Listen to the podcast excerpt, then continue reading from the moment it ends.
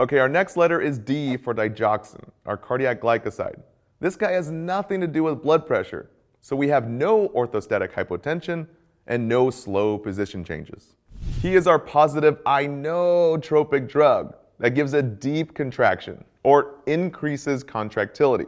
So think digoxin digs for a deeper contraction, usually given to patients in systolic heart failure or that squeeze heart failure to help with a more forceful contraction. And also it decreases the heart rate, aka negative chronotropic. Chronos meaning time, so negative time we get less beats per minute. But guys, caution, this is very toxic. So think digoxin is a toxin. The top three NCLEX questions will always include our memory trick, ATP. A for checking the apical pulse for a full 60 seconds. If the heart rate is less than 60, guys, it gets a little risky. We don't give the drug. And here to help us out with the apical pulse location is Mr. Channing Tatum. Okay, guys, focus, focus. The apical pulse is located left side mid-clavicular in the fifth intercostal space, basically between the ribs. You got it? Okay, good. Now, go ahead and go cool off. Now, T is for toxicity. Anything over 2.0 is huge.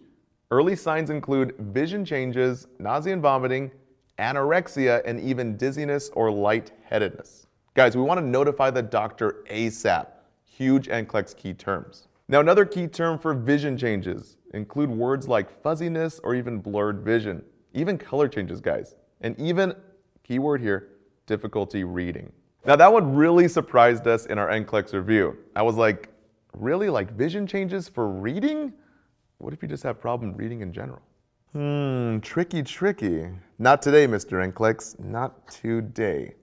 No siree. Now a big test tip and side note about that big old kidney behind me. Guys, older patients with decreased kidney function are at higher risk for toxicity, our digoxin toxin. Since the kidneys are kind of like our washer machines that wash the blood, guys, broken kidneys means it can't wash the drug out of the blood. So remember, we have two kidney labs for our two kidneys, both BUN and creatinine. But the number one kidney lab is, guys, write this down, creatinine. Any value over 1.3 means no PP, or basically over 1.3 means kidney injury. Huge risk for toxicity for any drugs. So guys, we monitor our elderly and renal failure patients very closely. Lastly, checking potassium level. Any low potassium below 3.5 increases the risk for digoxin toxicity. Now, this does not mean that digoxin can cause low potassium, like diuretics. Guys, low potassium only increases the risk for dig toxicity.